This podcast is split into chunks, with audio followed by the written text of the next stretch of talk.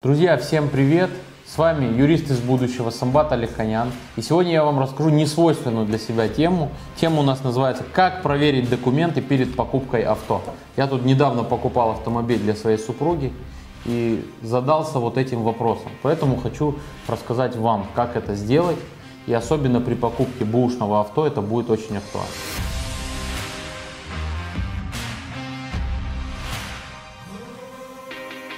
Итак, что же нужно делать при покупке автомобиля?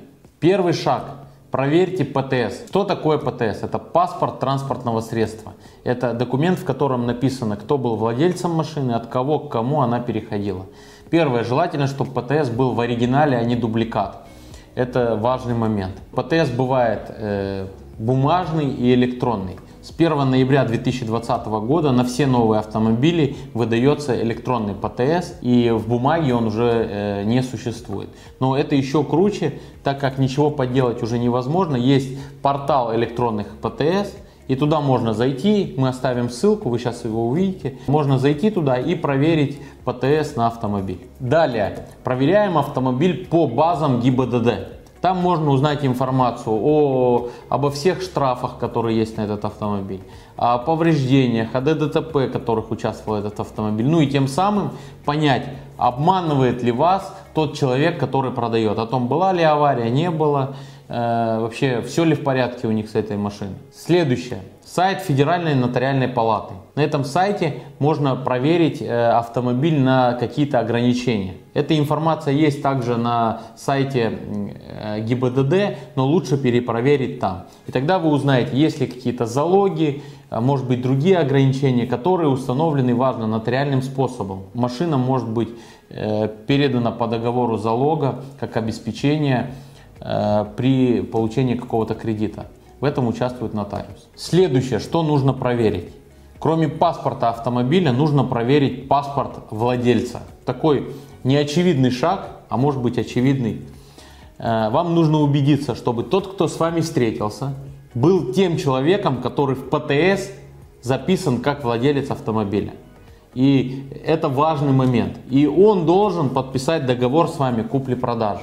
Этого человека также можно проверить. На сайте МВД есть специальный сервис, куда вы можете зайти и проверить действительность его паспорта и вообще всю такую открытую информацию о нем. Я бы посоветовал бы сделать еще один шаг. Зайти на сайт э, суда, если вы в Москве это Мосгорсуд, если в другом регионе там любого суда, и на сайт э, судебных приставов и проверить этого человека на предмет наличия судебных споров имущественных и исполнительных производств. Чтобы не оказалось так, что он вам сегодня продает автомобиль, а завтра на него наложат арест, и э, вам будет запрещено делать регистрационные действия, а еще хуже, заберут. А если человек находится в стадии банкротства, эту сделку еще могут э, Э, так сказать, отмотать назад процедуре банкротства, признать ее незаконной и забрать у вас автомобиль, даже если вы за него заплатили. Как показывает практика, люди при покупке автомобиля часто э, отдают деньги наличными или вас попросили, вы сняли деньги, отдали наличными. И это э, фактически не подтверждает факт оплаты по договору. Поэтому, чтобы такого не было, я рекомендую любую оплату при договоре, при покупке автомобиля производить через счет банковский. То есть вы можете зайти в свое приложение и перечислить деньги человеку. И обязательно указать по договору купли-продажи автомобиля такого-то. Это важный момент, который имеет значение. Если у вас нет счета, такое редко, конечно, бывает в современном мире, вы можете зайти в любое отделение Сбербанка, либо другого банка, который вам нравится, и попросить, чтобы по реквизитам договора, который у вас будет, были перечислены деньги. Бывают случаи, когда люди подписывают какие-то доп. соглашения, либо расписки, в которых э, подтверждают факт получения денежных средств. Это, в принципе, юридически э, подтверждает, что вы передали деньги. Но, э, как показывает судебная практика, связанная э, в частности с банкротством, либо уголовным преследованием, не всегда суд, либо следователь, либо другие люди, которые могут быть в этом процессе, верят этим документам и к ним всегда относятся с какой-то долей критики. Поэтому я все-таки рекомендую подтверждать через банковские операции. Проблемы продавца не являются проблемами покупателя. Вот это надо запомнить, и тогда все будет хорошо. С юридической информацией мы закончили. Я как юрист э, вам все рассказал. А так в дополнение я вам скажу, что очень важно еще проверить ВИН-код автомобиля, то есть это номер автомобиля, как правило, он за лобовым стеклом, сверить, чтобы это реально был тот автомобиль, который вы покупаете.